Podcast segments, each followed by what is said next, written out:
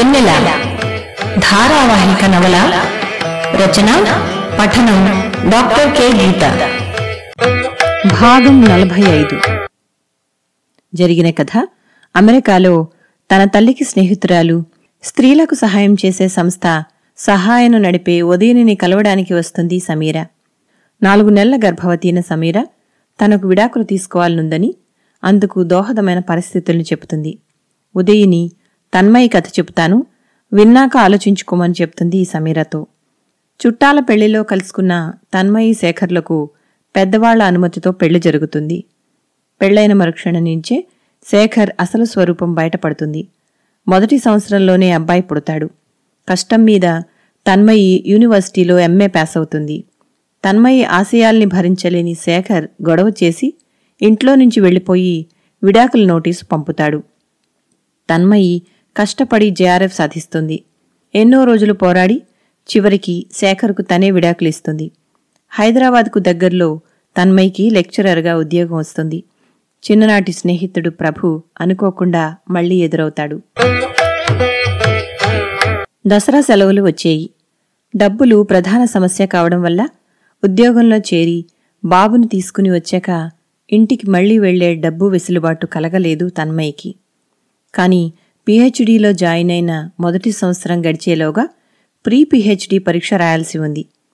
అనుకోకుండా దసరా సెలవులు కాగానే వచ్చే మొదటి సోమవారమే పరీక్షకి తారీఖు ఖరారు కావడంతో ఎలాగూ విశాఖపట్నం వెళ్ళాల్సి ఉంది కూడా కాబట్టి తన్మయి బండి కొనే ఆలోచన తాత్కాలికంగా పక్కన పెట్టి ఇంటికి బయలుదేరింది. కాలేజీకి మధ్యాహ్నం సెలవు పెట్టి బస్ ఎక్కి హైదరాబాద్కి చేరుకుంది. రైల్వే స్టేషన్కి చేరుకునేసరికి ఏడు కావచ్చింది రాత్రి తొమ్మిది గంటల వేళ రైలుకు టికెట్టు కావడంతో ప్లాట్ఫారం మీద ఉన్న హిగ్గిన్ బాదమ్స్ పుస్తకాల షాపు దగ్గరలో ఉన్న గట్టు మీద కూర్చుంది. షాపుకి కట్టి ఉన్న తాడు మీద అన్నిటికన్నా చివర ఉన్న వారపత్రిక తీసి చూడొచ్చా అంది. రెండో పేజీలో ఉన్న ఫుల్ పేజీ బొమ్మకు సరిపోయేటట్లు ఉన్న కవిత చూడగానే చదవాలనిపించేటట్లు ఉంది. ఈ జీవితం కాన్వాసు మీద వయసు కుంచే అనుభవాల రంగులతో వేసిన స్మృతి చిత్రాలు. కాలం నీరు ఎంతగా ఒలికినా మాసిపోవడం లేదు. ఎంత బాగా రాశారు? అనుకోకుండా ఉండలేకపోయింది. కవిత రాసిన వారి పేరు కోసం మళ్ళీ ఒకసారి పేజీ తిప్పి చూసింది. కిరణ్ ప్రభ. వెనక నుంచి బాబు కొంగు పుచ్చుకుని లాగాడు. చిరు కోపంగా ఏమిటమ్మా? అంది. ఆ పక్కనే నిలబడి తన వైపే చూస్తున్న ప్రభుని చూసి ఆశ్చర్యపోయింది. మీరేమిటి ఇలా? అంది. ఊరు వెళుతున్నారన్న సంగతి మీరు చెప్పకపోతే తెలియదనుకున్నారా? అంటూ టిఫిన్ బాక్సు చేతిలో పెట్టాడు. జీడిపప్పు ఉప్మా నేనే స్వయంగా చేశాను. రైలు ఎక్కగానే తినండి. అప్పటికి బాగా ఆకలేస్తుంది అంటూ జేబులో నుంచి ఫైవ్ స్టార్ చాక్లెట్ తీసి బాబు చేతికి ఇవ్వబోయాడు. బాబు తన్మయ్ వైపు తిరిగాడు. తీసుకోనా వద్దా? అన్నట్లు. అయ్య బాబోయ్ ఏం కట్టుదిట్టంగా పెంచుతున్నారో వీణ్ణి. మీరు పర్మిషన్ ఇవ్వందే చాక్లెట్ కూడా తీసుకునేటట్లు లేడు వీడు అని నవ్వి పర్వాలేదోయ్ తీసుకో అన్నాడు. అప్పటికి బాబు తటపాటాయిస్తూ తన్మయి తల ఊపగానే చటుక్కున అందిపుచ్చుకుని థ్యాంక్ యూ అన్నాడు. నిజంగానే ఎలా తెలిసింది మీకు? అంది సాలోచనగా. ఇంటికి ఫోన్ చేశాను. తాయిబా మీరు ఏ బండికి వెళుతున్నారో పేరు చెప్పింది. ఇందులో అంత దాపరికం ఏముంది? అన్నాడు ఆశ్చర్యంగా. ఏం లేదు మీకెందుకు ఇలా ఇబ్బంది? అంటూ బాక్సు వైపు చూస్తూ ఇక మాట్లాడలేనట్లు తల కిందికి వంచుకుంది. ఇతనికి తనంటే ఎందుకింత అభిమానం? అదే అడిగింది. బదులుగా నవ్వి అదిగో రైలు వస్తోందని అనౌన్స్మెంట్ మొదలైంది. దయచేసి వినండి అన్నాడు అనౌన్సర్ మాటల్ని అనుకరిస్తూ. తన్మయి వద్దన్నా వినకుండా లగేజీ పట్టుకుని బెర్త్ నెంబర్ చెప్పండి అన్నాడు. తన్మయి సర్దుకోగానే రైలు దిగుతూ జాగ్రత్తగా వెళ్ళిరండి ఎదురు చూస్తుంటాను అన్నాడు. రైలు కదిలేంత వరకు కిటికీ ఊచల్ని పట్టుకుని నిలబడే ఉన్నాడు. ఉత్తరం వేయడం మర్చిపోకండి అన్నాడు చివరికి. అతని గొంతులో చెప్పలేని బాధ ధ్వనించింది. అతని మాటలు బాధ అర్థమవుతూ ఉన్నా తన హృదయం ఏదో సందేహిస్తుంది. ఒక పట్టాన మానని చేదు గాయాలు అంతరాంతరాల్లో సలుపుతున్నాయి. అతనికి ఆహ్వానం పలకలేని స్థితి. అలాగని దూరంగా ఉండమని కఠినంగా అతనిని హెచ్చరించలేని స్థితి. తనేమిటో తన జీవితం ఏమిటో అతనికి ఏం తెలుసని ఇలా వెంటపడుతున్నాడు? బండెక్కగానే బాబు ఆకలి అనడం మొదలుపెట్టాడు. బాక్సు మూత తీయగానే జీడిపప్పు కరివేపాకు అల్లం సువాసన గుప్పున కొట్టింది. ఆత్రంగా ముందుకు వంగిన బాబుకు తినిపించి తను తింది. అతని మనసులోని ప్రేమంతా కలిపినట్లు ఎంతో రుచిగా ఉందా ఉప్మా. అసలు అతనికి రైలెక్కగానే ఆకలేస్తుందని ఆలోచన వచ్చినందుకే అతని పట్ల మనసంతా కృతజ్ఞతతో నిండిపోయింది. తినగానే నిద్రలోకి జారుకున్నాడు బాబు. ప్రభు గురించి ఆలోచనలు చుట్టుముట్టాయి. అతను తమ గురించి ఆలోచిస్తూ అతని జీవితాన్ని వృధా చేసుకుంటున్నాడు. ఇప్పుడిప్పుడే మొదలుపెట్టిన అతని జీవితంలో అన్నీ సాఫీగా జరగాల్సి ఉంది. ఇంకా ఎంతో వృద్ధిలోకి రావాల్సినవాడు లేదు లేదు ఇదిక్కడితో ఆపాలి. ఇంకా మొదలవుతున్న అతని జీవితంలో నుంచి ఇప్పుడు నిష్క్రమించడమే మంచిది. అదేదో ఇప్పుడే చెప్తేను? ఆలోచన రాగానే పర్సులో నుంచి ఇన్లాండ్ లెటర్ ఒకటి తీసి రాయడం మొదలుపెట్టింది. ప్రభు నా కోసం మీరు శ్రమపడి తెచ్చిన ఉప్మా ఇప్పుడే పూర్తి చేశాం. నా జీవితంలో ఇంత రుచికరంగా ఎవరూ వండగా ఇప్పటి వరకు నేను తినలేదు. మా గురించి ఇంతగా ఆలోచిస్తున్న మీ రుణం తీర్చుకోవడానికి ధన్యవాదాలన్నది చాలా చిన్న మాట. కారణాంతరాలేవైనా మీరు బాల్యంలో నన్నెరిగినంత బాగా నేను మిమ్మల్ని గురించి ఎప్పుడూ తెలుసుకోలేదు. నా వరకు నాకు మీరు ఇప్పుడిప్పుడే పరిచయమైన స్నేహితులే. రైలు కదిలేంత వరకు మీరలా నా కోసం నిలబడడం నాకెందుకో ఇబ్బందికరంగా అనిపించింది. ఇలా ఎవరిని ఇబ్బంది పెట్టడం నాకు బొత్తిగా నచ్చదు. నా పట్ల మీకు చిన్నప్పట్నుంచి ఉన్న ఆరాధనని అర్థం చేసుకోగలను. కానీ నా చుట్టూ తిరుగుతూ మీ సమయాన్ని జీవితాన్ని వృధా చేసుకోవడాన్ని చూస్తూ ఊరుకోలేను. అర్థం చేసుకుంటారు కదూ? సదా మీ మంచి కోరే మీ స్నేహితురాలు తన్మయి. లెటరు మడిచి పర్సులో పెట్టుకున్నాక గాని మనస్సు స్థిమితపడలేదు. పొద్దున్నే ఇంటికి వెళ్ళగానే పోస్టు చేసేయాలి అనుకుంది. లయబద్ధంగా వినిపిస్తున్న పట్టాల చప్పుడు పట్టాల మీద ఉయ్యాలలూగుతున్నట్లు సాగే రైలు ప్రయాణం తనకి చిన్నతనం నుంచి చాలా ఇష్టం. ఎప్పుడూ ఇలా రైలెక్కగానే అలా తరుముకొచ్చినట్లు వస్తుంది నిద్ర. ఈవేళ ఎందుకో నిద్ర పట్టడం లేదు. కిటికీవార బెర్తు కావడం వల్ల చీకట్లో చెట్ల నీడలు వేగంగా కదులుతూ ఆకాశంలో అప్పుడే పొడిచిన అందమైన నెలవంకతో పాటు పరుగుపందం వేసుకున్నట్లు పోటీ పడసాగాయి. అంతలో మెల్లగా రైలు ఏదో స్టేషన్లో ఆగింది. దాంతోపాటు ఆలోచనల వేగమూ తగ్గినట్లయింది. తనలో తను సంభాషించుకోసాగింది. నన్ను మన్నించు అజ్ఞాతమిత్రమా? నీతో ఎన్నో రోజులైంది సంభాషించి. నీ రూపంలో ప్రభు కనిపిస్తున్నాడు నాకు. కాని అది నా భ్రమో నిజమో తెలియడం లేదు.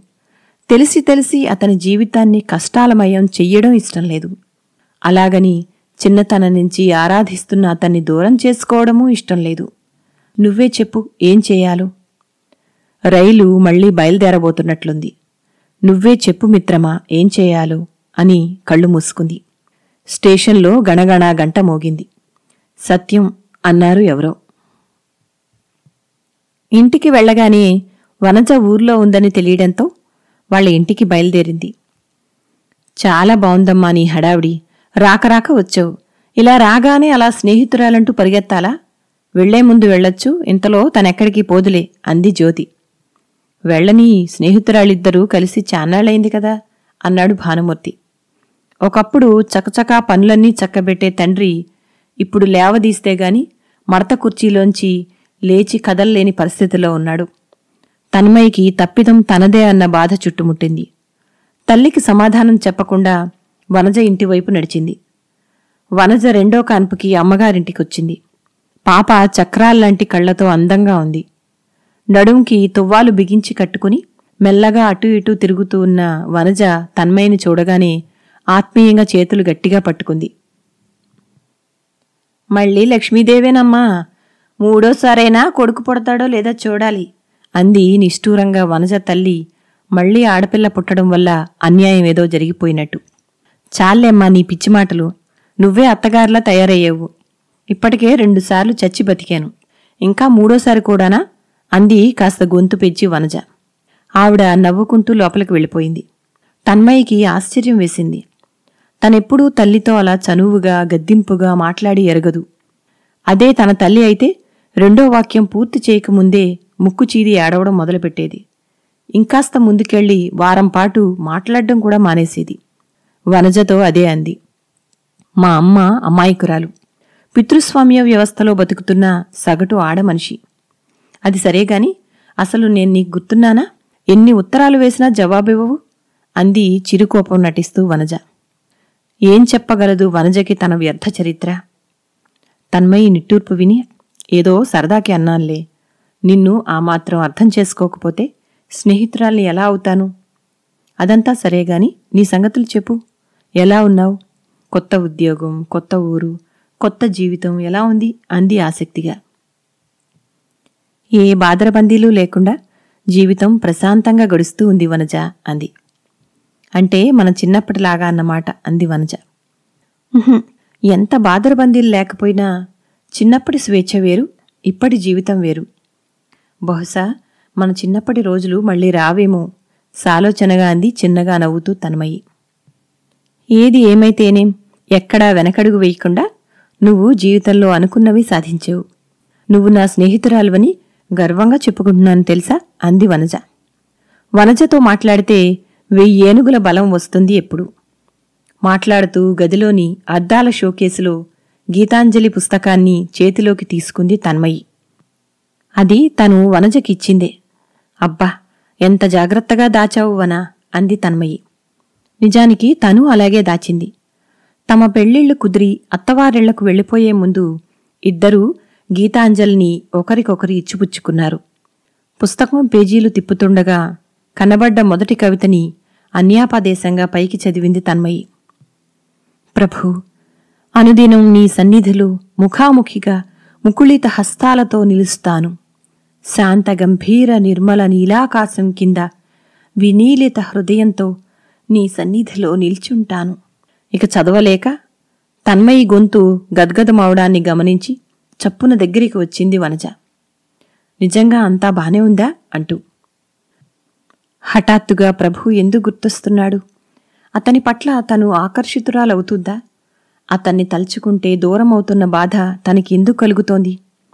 ఏమీ మాట్లాడలేక నిశ్శబ్దంగా తల అడ్డంగా ఊపింది తన్మయి. ఏమో వన ఒంటరి జీవితంలో ఎంత వెసులుబాటు ఉందో అంత బెంగ కూడా ఉంది. లోకమంతా నిశ్శబ్దంగా నిద్రించే వేళ వెచ్చని స్పర్శ లేని బాధ. శరీరంతో పాటు మనసును వేధించే ప్రేమరాహిత్యపు బాధ.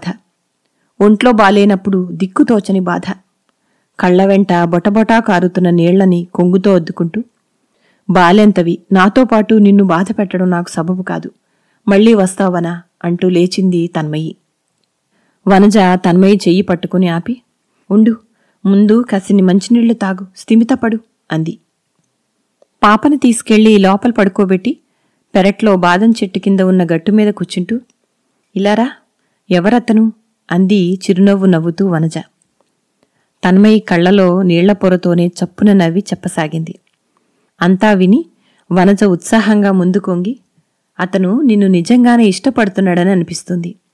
అతన్ని నువ్వు ఎందుకు దూరం పెట్టాలి? అంది. తన్మయి ఏం మాట్లాడకపోవడం చూసి కలిసి జీవించడంలోనూ ఒంటరిగా ఉండడంలోనూ వేటి సమస్యలు వాటికే ఉన్నాయి. కాదన్ను. నువ్వు ఎలా జీవించాలి అనుకుంటున్న దాని గురించి స్పష్టత తెచ్చుకో. నిన్ను ఏరుకోరి రావడానికి నీ మీద జాలి చూపించడానికి తేడా ఉంది. ప్రభు నిజాయితీగా నిన్ను ఇష్టపడుతున్నాడని అనిపిస్తుంది. నీకు నచ్చినంత సమయం తీసుకుని నిదానంగా ఆలోచించుకో అంది వనజ. తిరిగి వస్తున్నంతసేపు వనజ మాటలే వినిపించసాగాయి తన్మయ్యకి. ఇంట్లో రాత్రుళ్ళు ఒక్కతే పడుకోవడానికి కూడా తనెంత భయపడుతుందో తనకి తెలుసు. తలుపు కూర్న మామూలు గొళ్ళెం మధ్యలో అట్లకాడ అడ్డం పెట్టి కుర్చీని తలుపుకి ఎదురుగా జరిపి కుర్చీ మీద బరువైన బియ్యం డబ్బా పెట్టి ఇలా ఎంతగా భయపడుతుందో ప్రతి రాత్రి. ఒంటరిగా జీవించలేని తనకి తప్పనిసరైన ఒంటరి జీవితంలో ఉలికిపాట్లతో ఎన్ని నిద్ర పట్టని రాత్రుళ్ళు కుమిలి కుమిలి ఏడుస్తూ ఉంటుందో తనకే తెలుసు. అలాగని కొరివితో తలగోక్కోవడమూ ఇష్టం లేదు. ఇంటికి వచ్చే దారిలో ప్రభుకి రాసిన ఉత్తరం పోస్టు డబ్బాలో వేసేశాక మనసు కాస్త స్థిమితపడింది తన్మయ్యకి. దసరా సెలవులు ఇంకా రెండు రోజుల్లో అవుతాయనగా విశాఖపట్నానికి బయలుదేరింది తన్మయి మేరీ ఎప్పటినుంచో తన దగ్గర ఉండమని పోరుతూ ఉంది. ఇన్నాళ్ళకి తనకి కుదిరింది. పైగా ప్రీ పిహెచ్డి పరీక్ష కోసం కాస్త స్థిమితంగా చదవాలి. సెలవులు లేనందున ఇక్కడి నుంచే సరాసరి హైదరాబాద్కి వెళ్ళాల్సి ఉండడంతో బాబుని తీసుకుని వచ్చింది తన్మయి. రైల్వే స్టేషన్లో దిగ్గానే తన కోసం స్టేషన్కి ఎవరూ రాని ఒంటరితనం చుట్టుముట్టింది.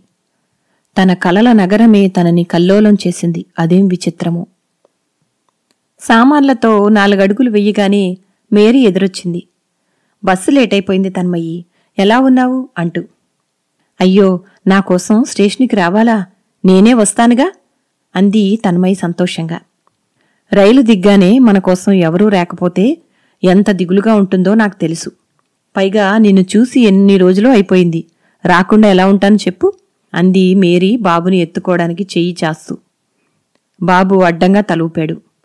అమ్మో వీడు పెద్దాడైపోయాడు అంది మేరీ వాడి బుగ్గలు పుణుకుతూ.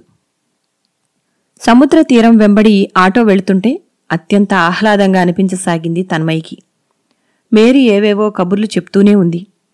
తన్మయి మనస్సు శరీరం నుంచి వేరుపడి సాగర తీరం నుంచి కెరటాల్ని చుట్టుకుని గాలివాటున రెక్కలల్లార్చుకుని అలల నురుగు మీద గిరికీలు కొట్టి స్వేచ్ఛగా విహరిస్తున్న విహంగమయ్యింది. రోడ్డు పక్కన అప్పుగారు చూపించటానికి బాబు కుదిపేసరికి ఈ లోకంలోకి వచ్చి పడింది. ఆటో పక్కనే పరిచితమైన వ్యక్తి బండి మీద చిన్న పాపని భార్యని ఎక్కించుకుని ముందుకు వెళుతూ కనిపించాడు.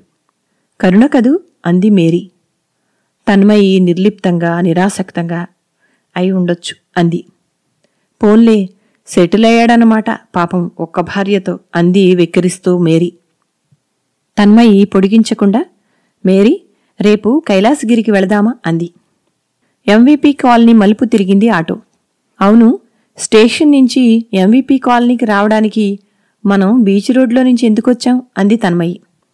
దిగి ఆటోకి డబ్బులిస్తున్న మేరీని వారించి డబ్బులు పైకి తీసి రైలు దిగంగానే నాకు సముద్రం చూపించాలని అటునుంచి తీసుకువెళ్ళమని చెప్పావు కదూ? అంది సంతోషంగా తన్మయి. మేరీ లాంటి స్నేహితురాలు దొరకడం తన అదృష్టం. తన మనసులోని భావాల్ని చదివినట్లు పనులు చేసి తన్ని సంతోషపెడుతుంది. అదే చెప్పింది మేరీతో. "ఉమ్, ఈ పొగడ్తల మాటకేం గాని? బాబుని నేను చూసుకుంటా. హాయిగా చదువుకో అంది మేరీ కాఫీ పెడుతూ. మేరీలాగా తన్ని ప్రేమించే వ్యక్తి ప్రభు. అయినా అతని నుంచి తను ఎందుకు దూరం కావాలనుకుంటుంది? అతని ఆలోచనలు మళ్ళీ చుట్టుముట్టసాగాయి.